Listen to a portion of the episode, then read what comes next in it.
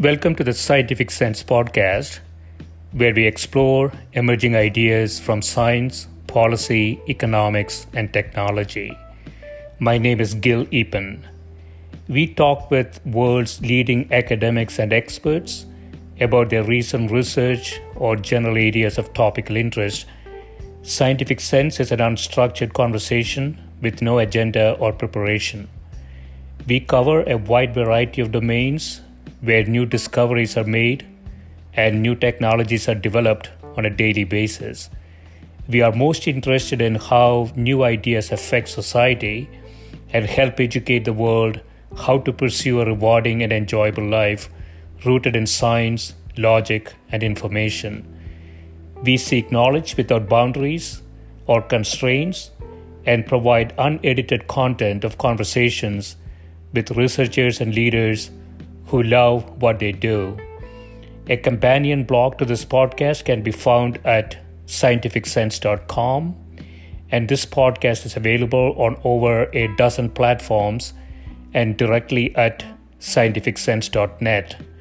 If you have suggestions for topics, guests, and other ideas, please send them to info at scientificsense.com and I can be reached at gil at eapen.info.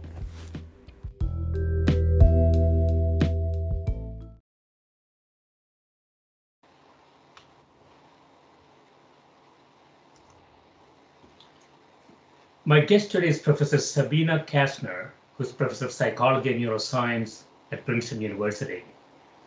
The goal of a research program is to better understand how large scale networks operate during cognition, with a particular emphasis on interactions between cortex and the thalamus. Welcome, Sabine. Thank you for having me, Gil. Yeah, thanks for doing this. So I want to start with one of your papers I find extremely interesting. So a uh, 20 from 2019, a, a rhythmic theory of attention. You say a recent evidence has demonstrated that environmental sampling is a fundamentally rhythmic process. Uh, both perceptual sensitivity during covert spatial attention and the probability of covert exploratory movements are tethered to theta band activity at 3, 3 to 8 hertz in the attention network. Uh, I always wondered about this. So, you know, the brain is obviously a complex computer. Some say it's a quantum computer. We, we don't have any evidence for that yet. But um, how does it actually do all this stuff is actually quite perplexing, right? Um, and so environmental sampling uh, seems a lot of sense to me. Um, given a given a capacity, you have to sort of figure out, um, you know, without without uh, kind of going to the entire design space, what might be happening with a sample, right? So so so what's the what's the sort of the primary theme in this paper, rhythmic theory of attention? So the paper deals with um, a cognitive function that I have studied for uh, almost my entire career, so for about 30 years. Um, and that's what we call attention function. So when we try to focus and to direct our you know resources that we have towards a certain goal, we uh, have to blend out a lot of other stuff that we're doing. So for instance, if we have a behavioral goal, and we say, you know, we want to now uh, listen and, and view this this video cast here, then we can go to dinner or do, do something, you know, that's really opposite to it. Um, and the resources that we use that we use to basically focus on something that we want to pursue right now and then you know throw all the other competing ideas out there that is part of attention function and attention function can be uh, best or easiest, let's put it that way, perhaps studied when we just look at our environment. Our environment is very cluttered, and if we want to, you know, focus on something in our typical environments, uh, then we have to basically uh, blend out all the other thing. All these distracting information needs to get filtered away. And so these set of problems, what is the cognitive network in our brain that accounts for our ability to focus and to blend out everything that anything that may be distracting to us that has um, uh, occupied me for a really, really long time. And what fascinates me, so in, in initial steps, what, what we did using brain imaging in uh, adult human brains is we just wanted to see the network that is engaged when we do something very simple. So we could do something very simple like um, you know, just just focusing on a particular person in a crowd that is in front of us in our new, you know, visual uh, in our new uh, Zoom worlds that we live in. It's a little bit more difficult. Um, but if you just do that, if you just, you know, focus on the person, you know, um, across from you, for instance, um, you can do that within a very short period of time. Let's say it takes you 200 or 300 milliseconds. That's a quarter of a second it's really a short uh, period of time.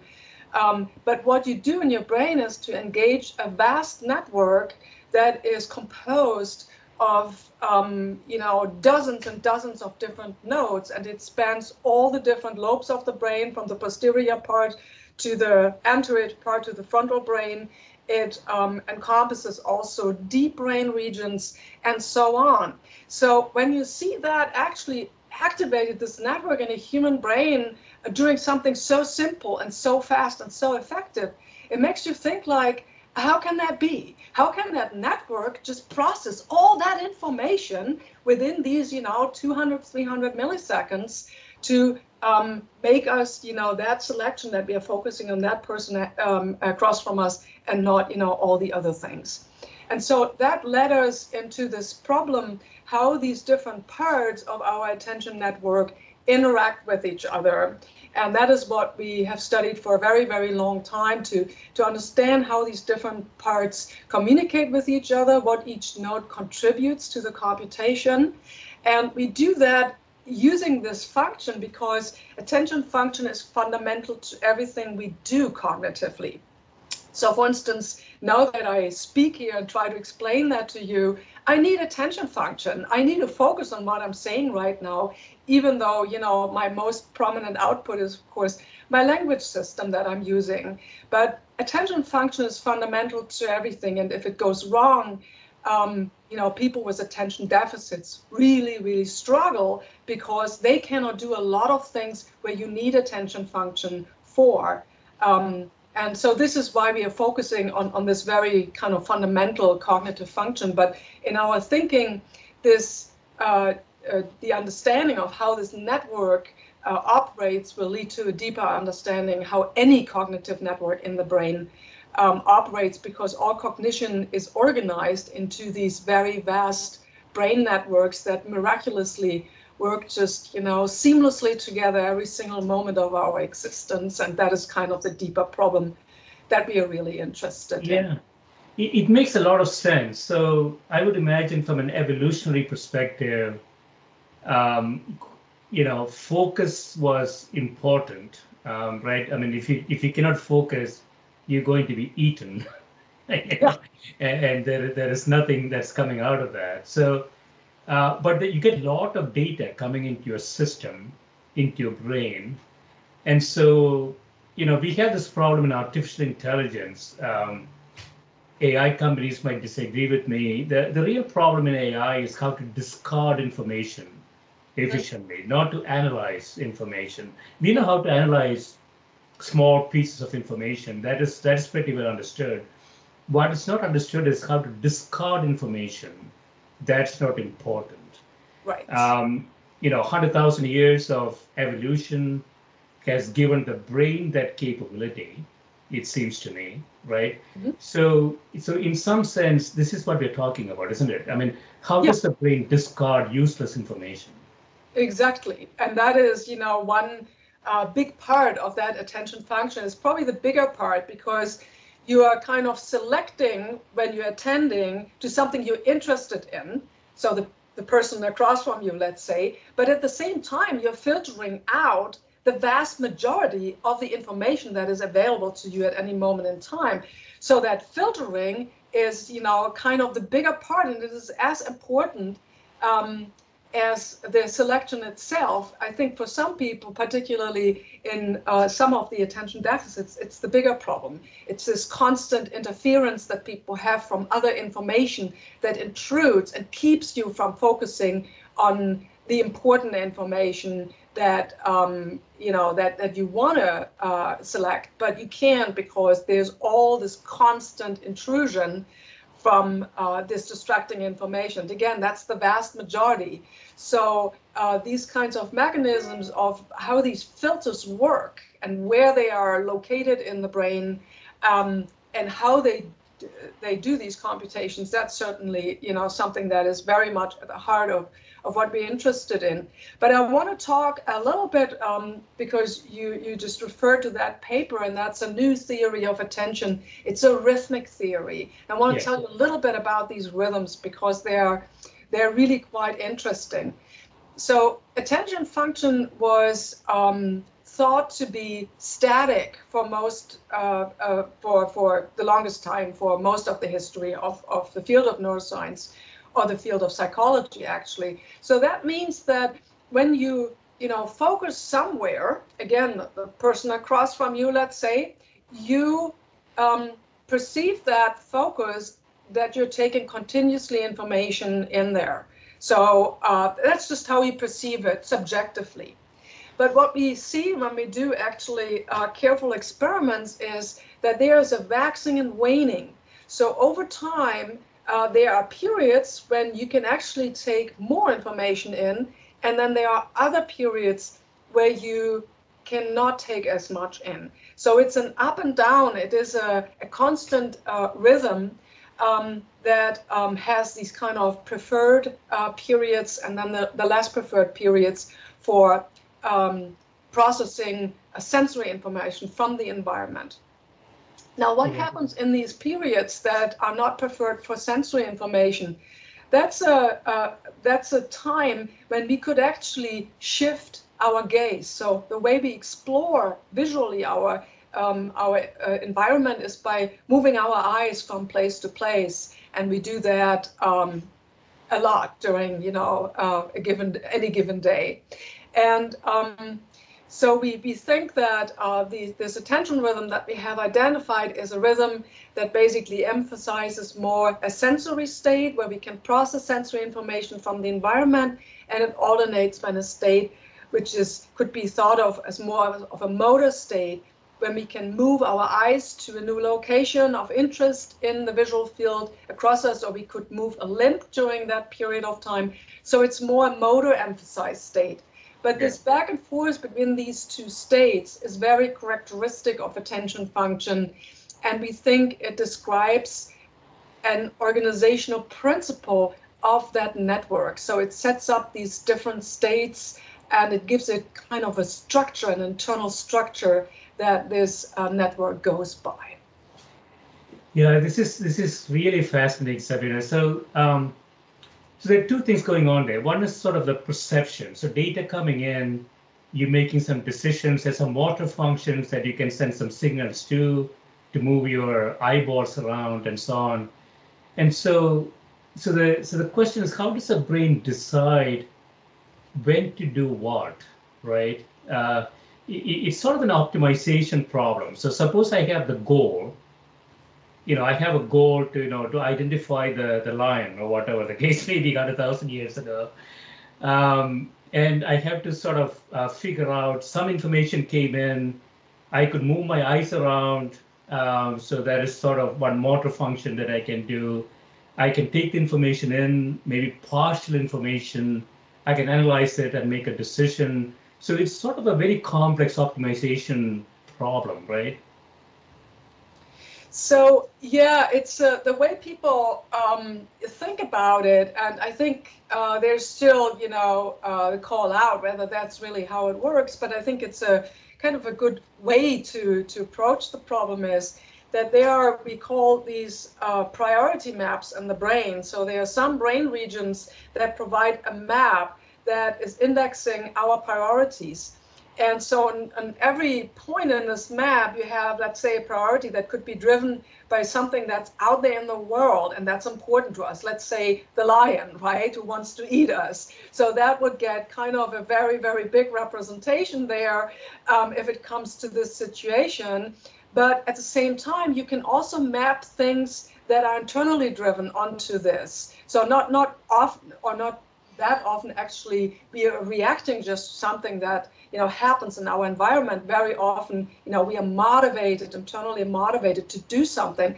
But also what you know these kinds of preferences that we would set would map onto this priority map. And if there's for instance now a conflict between you know something that happens outside and something that that you know we we have prefer uh, uh, uh, preferentially uh, put you know internally um, onto this map, then you can see that these things could add up. They can also compete with each other depending on you know what the situation is. Um, but basically, this priority map is a mechanism that um, lets you follow through with whatever your goals are. So you know if my internal goals are taking over because they are more strongly represented, um, then you know whatever happens out there in the environment, somebody enters the room. It doesn't interest me, right? Um, at another time, um, I may expect somebody. So now when a door opens, you know that is high in my priority map, and I will react to it. So uh, you can think about these maps as kind of a guidance that sums up all the different things that are there that are important for uh, for my ongoing behavior and um, you know represented somehow so that this decision process that needs to be done uh, can be guided. Yeah so so we'll talk about this a little later uh, sabine. So the priority maps that we carry in the modern context um, i would argue could be also biased right? So it, it depends on certain set of expectations mm-hmm. And so we don't have the lions killing us anymore, but we have the, in the modern context, we still have competition, we still have expectations.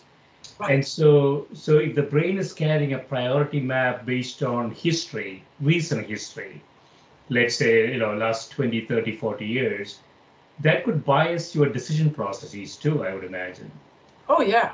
So you can basically, this priority map can contain anything that contributes to ongoing uh, behavior. It can be, you know, an old memory that for some reason is important for that, right? And it will get mapped on, retrieved and mapped onto this priority map. So this is a very broad construct. Um, and you can, you know, have your current expectation, you can have, you know, past experiences, um, that um, you know guide you at the moment. So you, you can really think about it very very broadly. So it's not something it's something that probably changes from moment to moment, but it can encompass really a lot of different brain systems that kind of feed into and that you know provide that guidance. I want to touch on this is part of the paper. I want to touch on ADHD um, quickly. So so ADHD is is a attention deficit syndrome. Um, is this a problem where the brain is sort of taking in a lot of information and sort of not having a prioritization of that information and getting confused? Is that the way to think about it? Um, I would put it a little bit uh, different. So let me, you know, think about this, um, or we can take as a starting point, actually two things we talked about. One is this um, rhythmic uh, theory, and the other one is the filtering of unwanted information that attention function can do. So let me just start with the rhythmic uh, theory. So I told you that um, uh, what happens in this attention network is this back and forth between a more sensory emphasized state uh, during which we can take in a lot of information from the environment or also from you know internal sources. Um, and um, I'm sorry, I know you're back. I for, for a moment I lost you here. Um, and um, and you have uh, a more motor emphasized state where you can move your eyes um, or you know uh, other parts of your uh, motor system, basically, or you can use your motor system. Um, Now, when you translate that into what we typically see in this, uh, so ADHD, attention deficit hyperactivity disorder, it's a huge spectrum. Um, but at the extreme ends of that spectrum, interestingly, we kind of see these two states, but only one of it in, in a more pure way. So we have these kids um, who are actually, they strictly don't have an attention deficit, they are hyperfocused.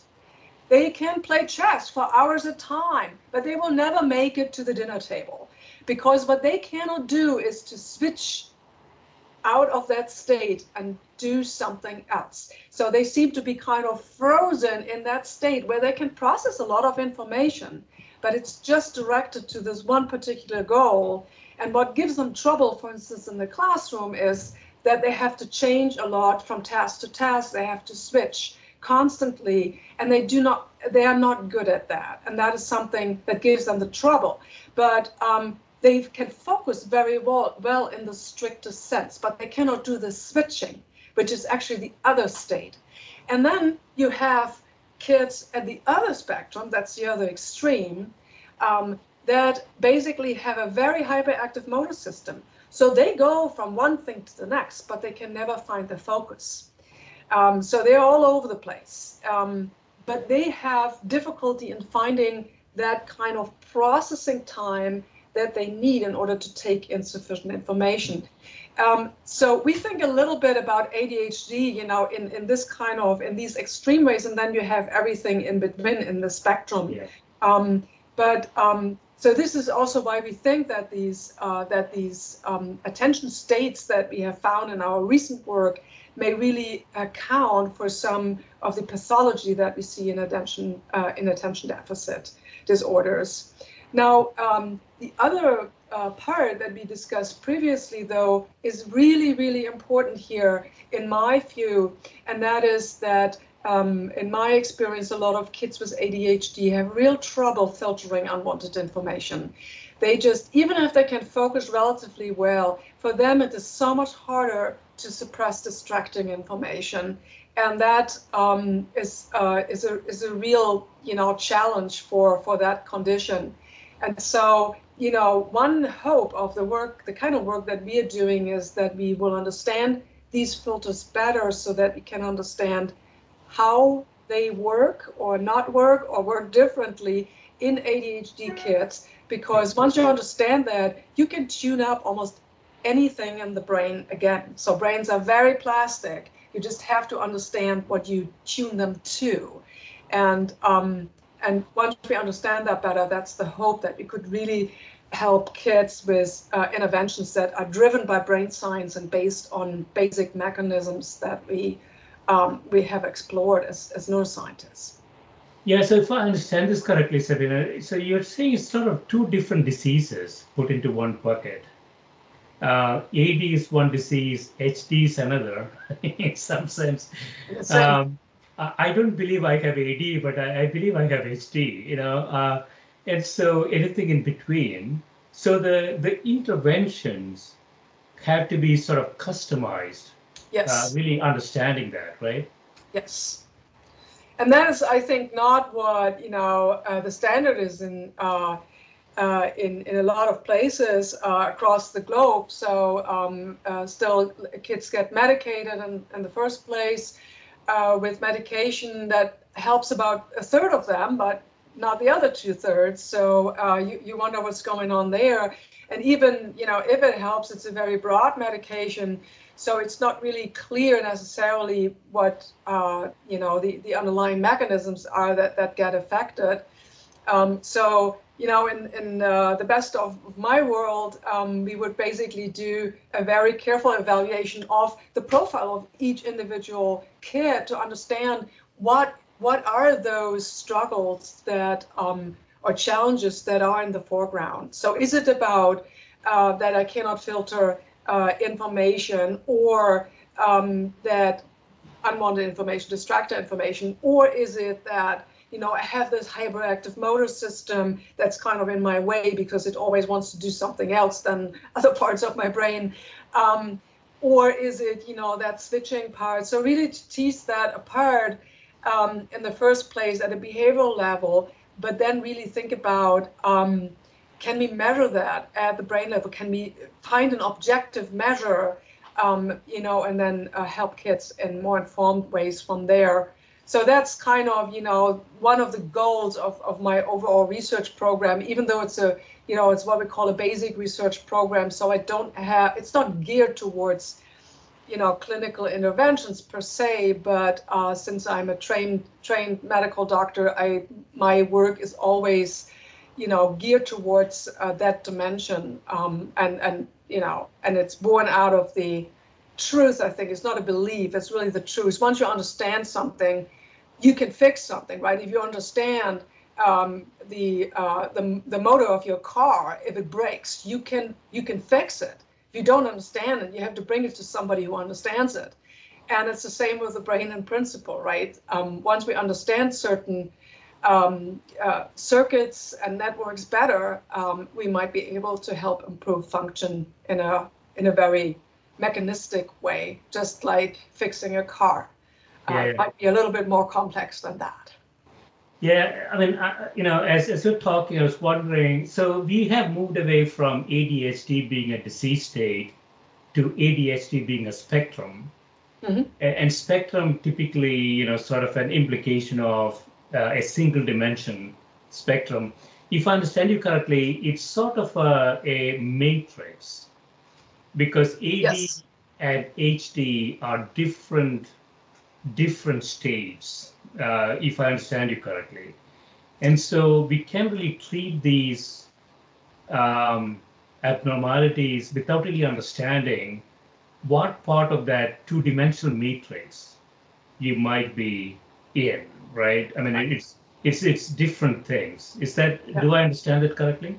Yeah, I mean they are you know they have an interdependence, and that's what our research shows, right? They are not independent of each other, but um, yeah, but absolutely, you need to understand that to uh, you know to to move forward, um, and and we you know this is just in in standard practice. It, this is just not not um, applied yet.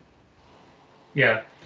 Uh, so, so I want to go into another fascinating paper that you have, um, a brief comparative review of primate posterior uh, parietal cortex, a novel hypothesis on the human toolmaker. Um, so you say primate visual system contains two major cortical pathways, a ventral temporal pathway that has been associated with object processing and recognition, and a dorsal parietal pathway that has been associated with uh, spatial processing and action guidance. Um, yeah, I always wondered about this. I know nothing about this, but um, so, so so you have to put yourself in sort of a space-time matrix, and then you see an object. Uh, I'm again, you know, rewinding time hundred thousand years ago how did the human brain sort of process this information, the context, right? Um, so that is sort of the sort of the fundamental question here, isn't it? Um, in the toolmaker paper. The toolmaker thing, yeah. Um, yeah. So the um, the question that I had starting to uh, you know to to think about and look at um, the tool making and the representation of tool information um, was a little bit different. Um, so you, we have in the, so I have studied the, the human brain for a very long time, but I've also studied the monkey brain, uh, so another primate. And um, we have, of course, a lot of functions that are human specific. Language is one of them, uh, but there are many, many functions that are human specific. And is language is language really human specific though? So language in these in the form with grammatical structure, yes. So you know even um, birds who have these very very complex songs, uh, they can learn new songs and so on and so forth, and they can put together new sequences. Um, there's no evidence that there's a grammar to it. So the grammar is the most important part here. So, and, and, language for a lot of language scientists is actually defined that it has to have a grammar, otherwise it doesn't count as, as a language. which is probably not quite fair because there are language systems that are very elaborate and they do not have a grammatical structure. But um, but yeah, that's what I mean with the human specific part of, of you know, a language system. Now, um, the but with some of these systems, we don't really have good models. You know, we don't know how they really evolve. So they evolve, obviously, um, but we don't know what the precursors are. Now with tool making, so tool making, uh, there are many, many examples for tool makers in the animal kingdom. So humans are not the only ones. But humans are by far the most sophisticated tool makers. And we have this ability uh, from very early on. I mean, you know, you see um, a one and a half year child or something like that. There's a ball, a toy rolling under, um, you know, into an occluded space under a bed or something like that. That kid will find a stick or some kind of extension of your arm because you can't reach what, what is out of sight there and we'll find an extension and get, you know, that toy um, out of there again. Um, this is a very simple example of an invention of a tool because that stick or whatever you're using there was never meant particular for that purpose. And humans are just fantastic in in just um, you know inventing on the fly some kind of tools that they need if they have to solve a problem, right? and um, and then of course you know you have uh, real tools that we are making too and so on and so forth and we can fabricate the, the most interesting things with that. So that kind of sophistication is there from very very early on. And i find it interesting because you cannot for instance train a monkey to become a tool maker most monkeys are not tool makers they just they're not innovative on that end. Um, but they have a machinery in their parietal cortex that we share to some extent.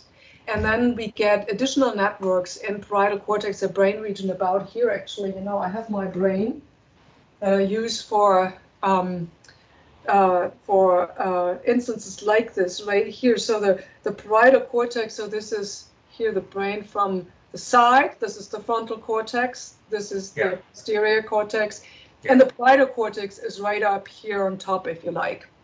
Yeah. Now, the tool, uh, the networks that we use when you know we are uh, doing something, engaging with tools and so on, they are all in, in the parietal cortex and they are not present in other species. So these networks are not new, evolu evolutionary new, and they are human specific, most likely. I mean, we have not studied mm. Probably enough species to really be sure.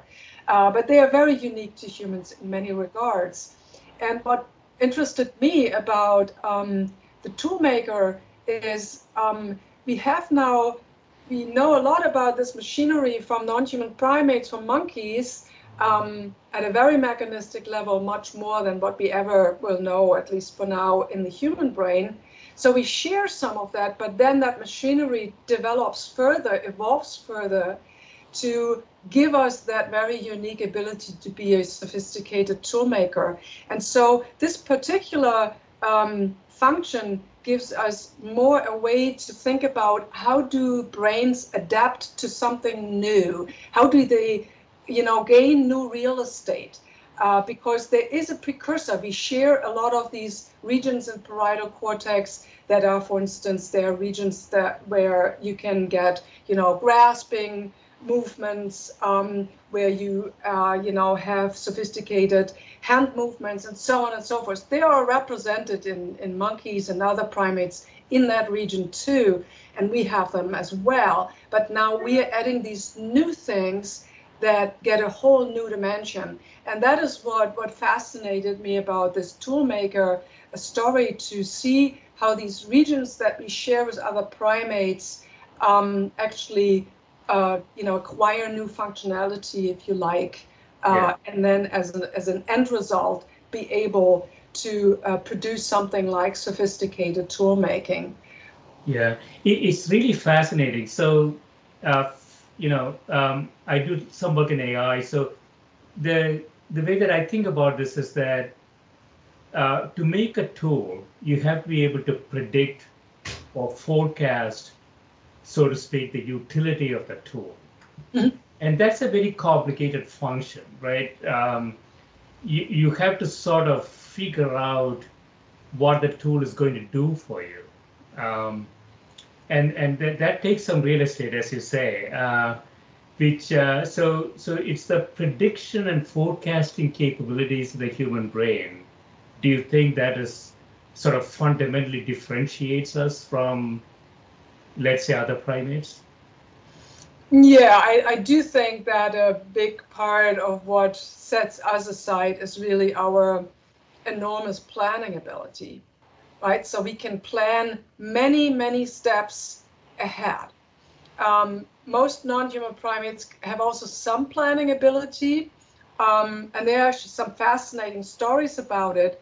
Uh, but it is more limited in the in, in terms of um, the timeline. Let's put it that way. So there's, for instance, um, sticking here to the uh, topic of tool making. There's this really interesting uh, gorilla uh, species um, that um, where where these gorillas um, they like to um, to eat termites, and in order to get the termites, um, they need uh, certain sticks that have um, a certain you know stability, but they cannot be too rigid.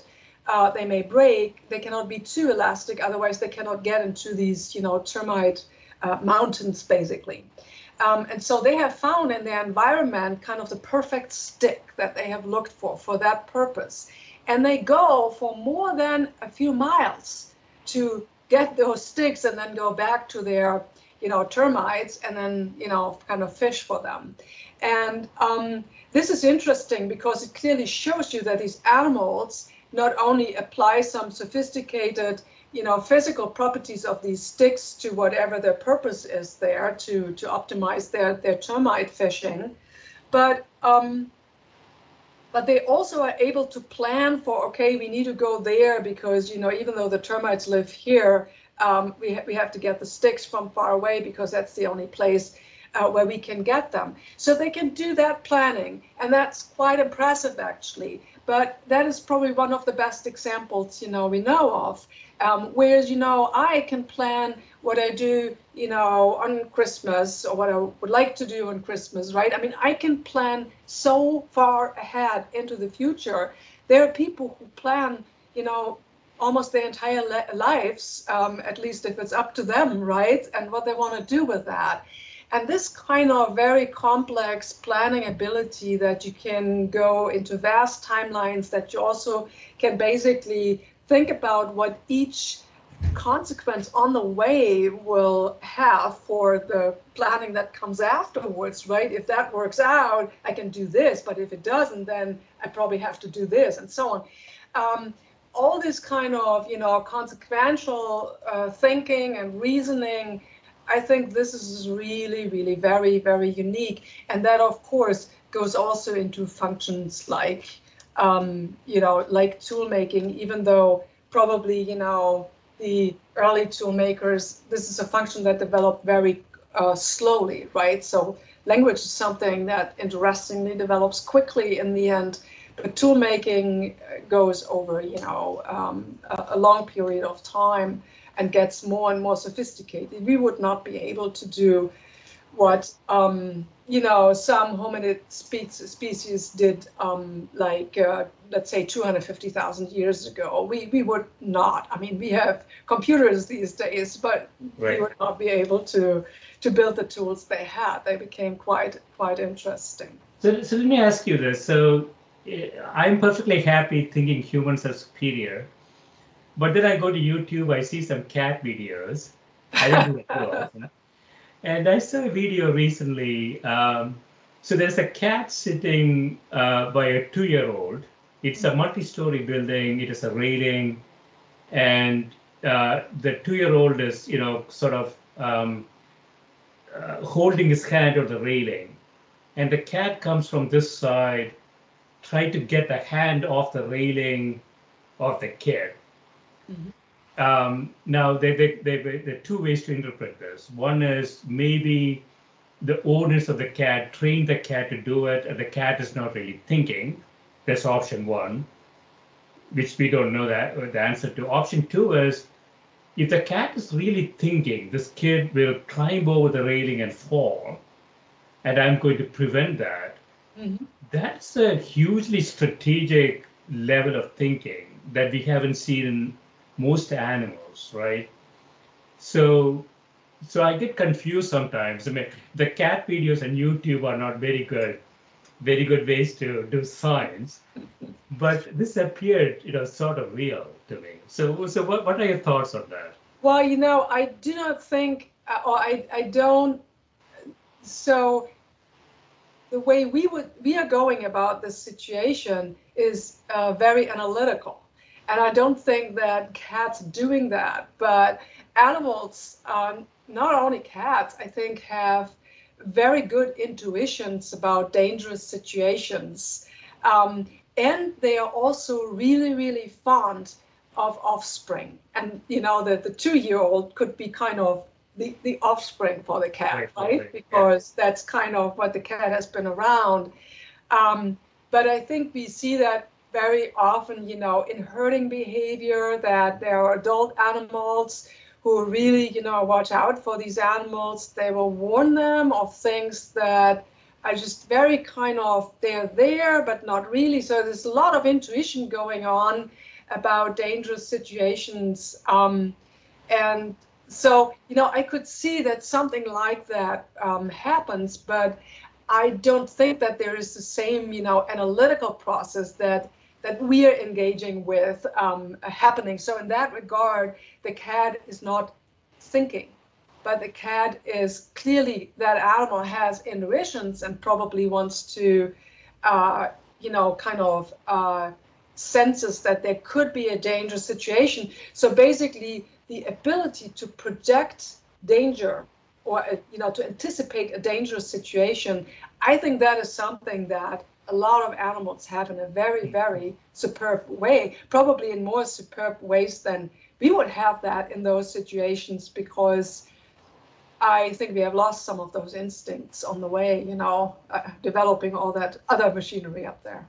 All, all the mathematics killed us. Um, uh, so so instincts instincts remain for animals. Um, so, yeah, so, so I, I don't want to, just to make that clear, so I don't think about, um, it shouldn't get across that I think, you know, humans are the most superior beings, you know, in the universe. So this is not, uh, it's just uh, talking about functions that sets us aside. But I don't think about it in a, in, in this way that, you know, we, we are superior to everything else. Um, I, I don't think about humans yeah, yeah. That makes a lot of sense. So I want to go into some sort of sensitive topics.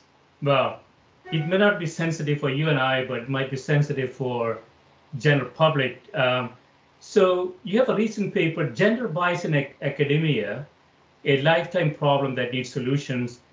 Um, I have to say, Sabine, that you were harsh on me when you did a statistical analysis of my uh, my guests and uh, and found that I have fewer female professors on. Uh, but what you say, despite increased awareness of the lack of gender equity in academia and a growing number of initiatives to address issues of diversity, change is slow and inequalities remain. A major source of inequity is gender bias, you say, which has substantial negative impact on the careers, work-life balance, and mental health of underrepresented groups in science. Um, so I remember you saying that um, full professors in the U.S. universities is more like one third, thirty percent, thirty-three percent, perhaps. Um, in neuroscience, it's still a lot less. Say it again. Sorry. So in neuroscience, um, that's probably across the board that number that you have. And uh, in so there's you know some uh, sciences in which, like for instance, psychology is a field that is much more balanced uh, neuroscience is still a very uh, male dominated field. So it's actually interesting, but it has changed already a little bit. So when I started um, in my first faculty position, which was also here at Princeton, so that was 20 years ago, uh, there were only 15% full professors in neuroscience in that entire field. And now I think it's closer to 25%. And that is a very encouraging number. So I do think there is a change there during those last 20 years, but it is still not enough. And I do, I think we are just not, we, we still just have to do more. Let's put it that way. And this paper was really to remind uh, the public and remind our own field that we can do more. So it's not basically that we say, yeah, but we do already so much. We can always do more. And there are concrete things we can do. And uh, the paper was really to remind everybody of that. And even though it was, you know, focused on, on gender, um, it's really true for all underrepresented minorities. And there are many, many others. Um, in, in any field. Um, so it just happened to be because it was, you know, written mainly by women uh, that we took that as as one example um, and uh, how to find solutions for this, you know, one uh, particular problem. So when you look at the statistics, what what the shocking thing is that um, so you, you look at uh, let's say graduate school uh, so our colleges are very, very balanced gender-wise um, at the moment, and I think most institutions, uh, which is really wonderful. And then you look at graduate school, and it's still very balanced. We have actually, I think we have uh, in the US now 55% females in graduate school in neuroscience, which is really great. Um, but then you look at those next career stages um, at the postdoctoral level, it's already, let's say, 55 male and 45 female. So there are already, you know, some females who dropped out. And then you see basically at each stage along that career ladder, uh, you get fewer and fewer. So, you know, as uh, assistant professors, you may have, um, that's, I'm making up a number. The, the two numbers are in the paper and I don't recall them all, but let's say you have 40% females, right? But then at the associate, at the tenured level, it will be 30%, and at the full pro, uh, professor level, it will go somewhere in the 20s. And um, and the question is, why is that, and what can we do to prevent that from happening? Because it's not that we are starting out there. You know, in the old days, you would say, "Oh yeah, females are just not so interested in sciences," you know, and this is why this happens over time. That's not the problem. You're starting out with just as many, you know, men and women, uh, but then women drop out, and there are obviously, you know, some uh, very, very clear factors like, you know, uh, family resources and so on and so forth. But we have to do more on those ends to fix that, uh, to make it just possible for women to stay um, in in their profession. And um, and I, I just think that um, there's not enough that institutions do. There's not enough that for instance, the National Institutes of Health are doing. Um, so, for instance, you know, if um, so, you are renewing in the U.S. and Canada, it will be similar. Your grants every five years, but if you had a baby during that period of time, you should get a couple of years added on, right? But that's not done. You know, you are just competing in that pool for grant money the same way as your colleagues who didn't have a baby um, and, and so on. So um, there should be, you know, some support that comes really from that and that acknowledges that it is important to balance, you know, your work life with, with other priorities that you have and so on. And that is just um, that is just not not done to the extent it, it needs to be done in, in order to to help that bias. Yeah, I, was thinking, Sabine, that you know, when I was going through uh, undergraduate engineering school in, in India in the mid 80s, um, it's a universal problem. We had 250 people, three three of them were women. Yeah. So 247 to three. Um, so it's a truly universal problem. Things have improved substantially around the world, but it's not still not equity, as you say. I have a daughter going to medical school now. That appears to be sort of 50 50 now in the US. So things have dramatically changed. But um, when you see, you know, as people go up the ladder there of their uh, career or in their careers, that, um, you know, men often, you know, kind of dominate in those positions. And again, it is a question, you know, why why is that? And, and one um, idea is that, um, and I do think uh, there's some truth to it, that um, in those leading positions are typically men, and they will appoint men to succeed them. Right. Um, for some reason, that is just how it goes, and you will not. And you actually uh, can see that once women are in power, things um, do get a little bit more balanced because there is more conscience about that. Yeah, I, I was, uh, you know, I wrote a book in 2009, Sabine. It's called Flexibility, in which I argued uh, complex organizations like countries, large companies should not be should not be led by men. Uh, it was a controversial argument. I argued that men seems to have sort of a process orientation in general. So I'm going to get a lot of a uh, lot of bad email after this.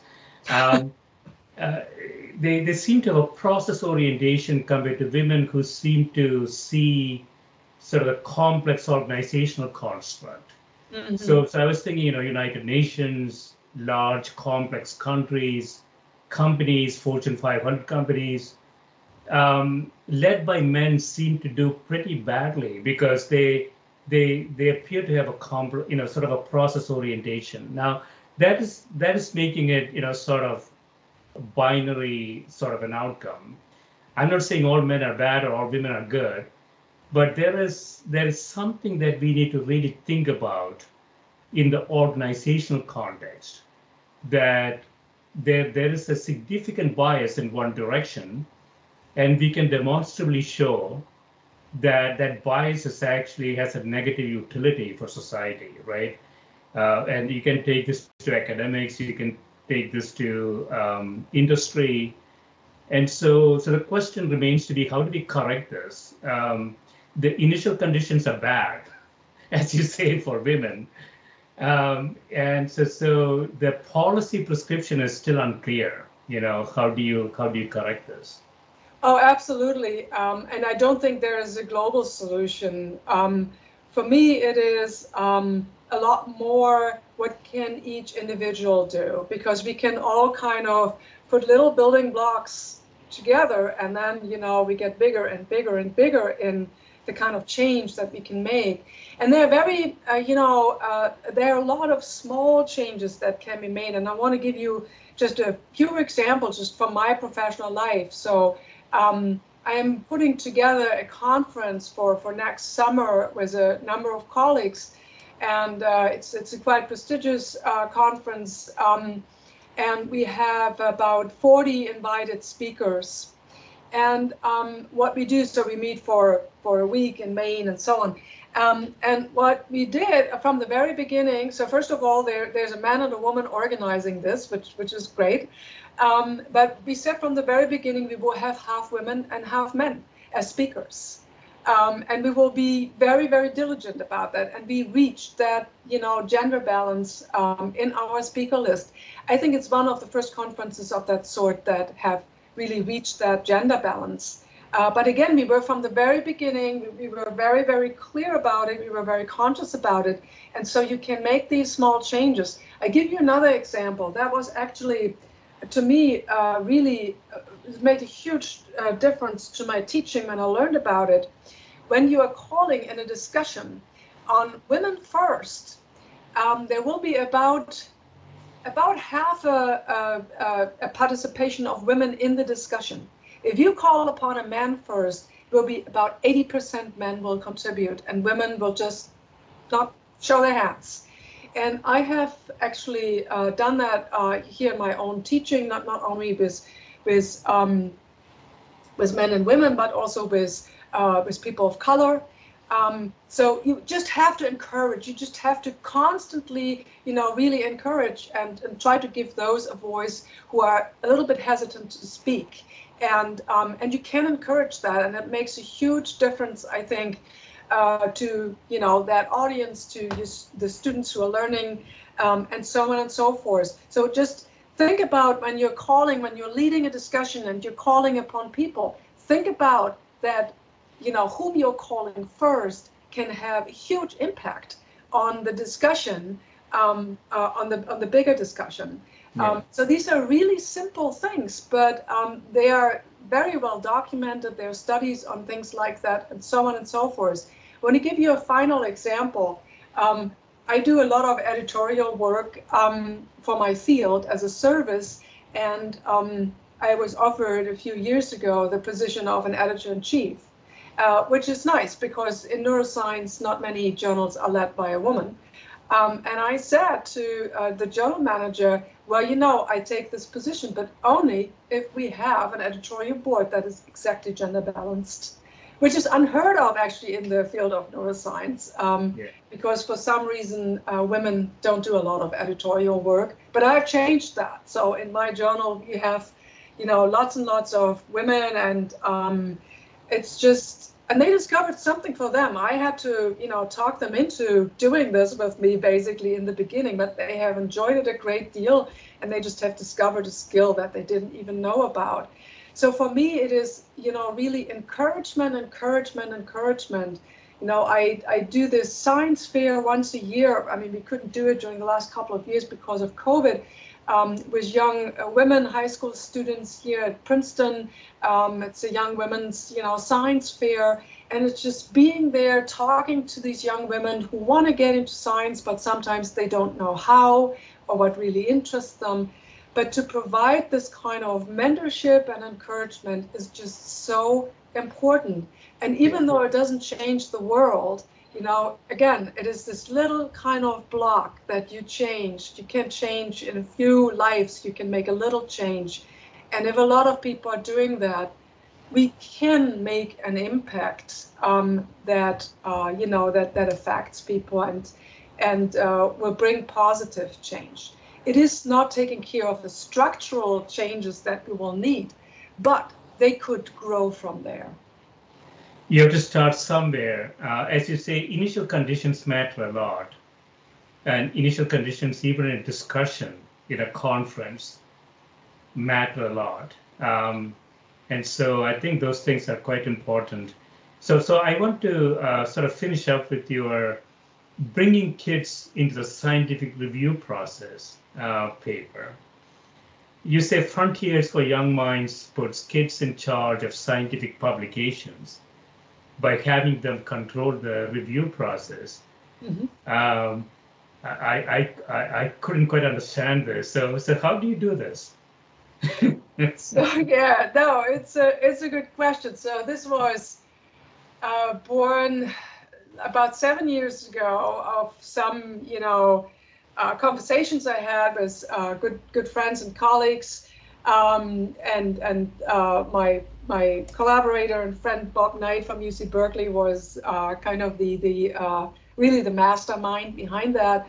We were both talking about how we, we felt like uh, that the science education for young kids, especially late elementary school, middle school kids, in the U.S. and probably worldwide, is is really not great. And um, and then you know in high school they get more exposure but that is at a time when the kids, you know, may not be so interested in science anymore. What we saw was that these these younger kids, they just love science. I mean, they're so curious about the world, about everything, and it was just like, how can we kind of, you know, foster that curiosity?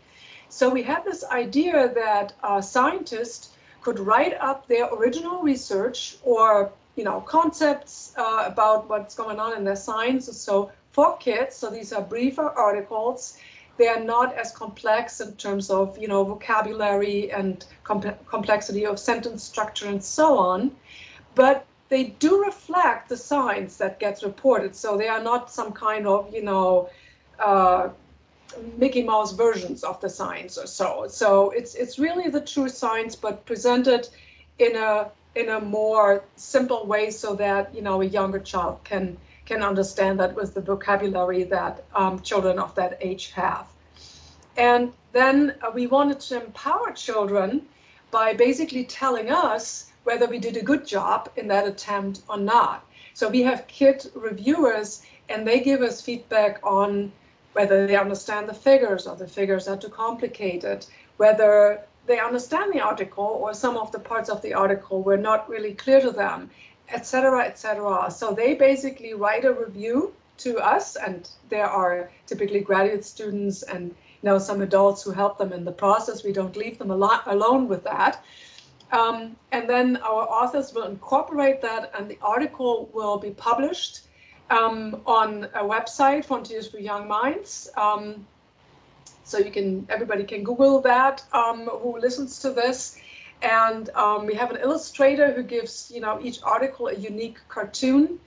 And uh, we started out with neuroscience and have about, I don't know, 150 articles probably in neuroscience from all kinds of areas. So we have covered a lot of ground by now. Uh, but we have also expanded the journal to other uh, science areas. So we have uh, one on health, we have one on um, environmental issues, um, we have one on space. Um, so uh, the, the idea is that we would over time really build this repository of the latest science that gets reported there, but in kid-friendly ways. Kids don't have to wait until they get into high school to learn about science. Um, and even in high school, the, the textbooks are pretty outdated. So it's not that they really reflect the latest science that's going on. Um, and so we, we started um, and uh, published this online. Uh, this is done uh, uh with a platform that the Nature Publishing Group um, uh, contributed. Um, and um, uh, that was in, in 2014, and uh, and it was launched in November, and we had six clicks at the end of the year. So that's how we started. Um, and now, you know, we have millions and millions of clicks. The kids really like that. We have reached every single country around the globe, which is really phenomenal. Many of uh, the articles I've contributed a few articles to the Kids Journal um, have more clicks than I would ever get, you know, with my uh, peer-reviewed articles that are read just by my colleagues.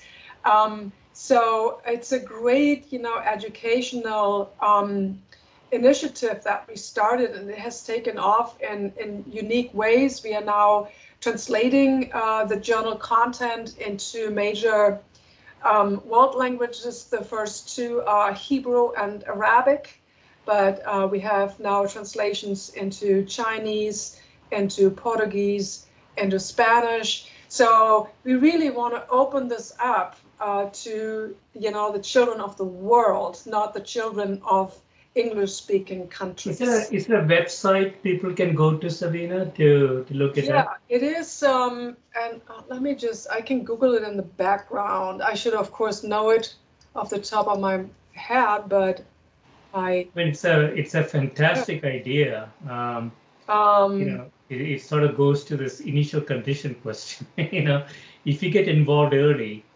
then yeah. you have a much higher. I'll get you the website in a second. Here, my browser is a little bit slow because of the um, of of the video that we're running. Yeah, I mean, understanding the scientific method, as you say in the paper, um, is an important concept, isn't it? I mean, um, the most important thing, at least from my perspective in education, is the ability to ask questions. Um, you know, if, if education is about feeding people with data, it's not going to really do something, do anything, I think uh, it has to be the process of asking questions. Yeah. And to ask questions, you have to really get involved. Um, you should be able to challenge um, what is out there, right? I mean, you know, again, I would I would say that we don't really know much yet. I mean, we made made up some things. um, in cosmology and neuroscience and in economics, we have some stuff that we made up, but I don't think any of that is actually true. I would argue. So asking questions, I think, is going to be quite important. Yeah, absolutely. So the our web address is kids.frontiersin, frontiersin.org. I think it will be easier to look for frontiers for young minds and just Google that and get there. Um, and we just uh, if you had, Google if you Google frontiers for young minds, you'll find it. Frontiers right? for young minds. Yeah, that's right. We were just celebrating 10 million views since I'm oh, just wow. on that page. Yeah. And we just published actually a very very unique collection of articles. It's from Nobel Prize winners. So we asked a dozen of Nobel Prize winners to write about their work, and that was just published. Uh, so you can see that we are really very successful in engaging the uh, our community to contribute to this uh, educational uh, initiative, and um, and it's also it's it's just truly international, which is beautiful. You know, it's really without any borders. Right, right. Excellent, excellent, Sabine. This has been great. Thanks so much for spending time with me. This has been fun. Thank you. Thank you. So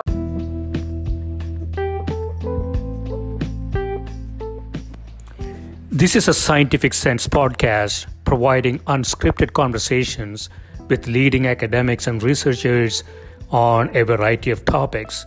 If you'd like to sponsor this podcast, please reach out to info at scientificsense.com.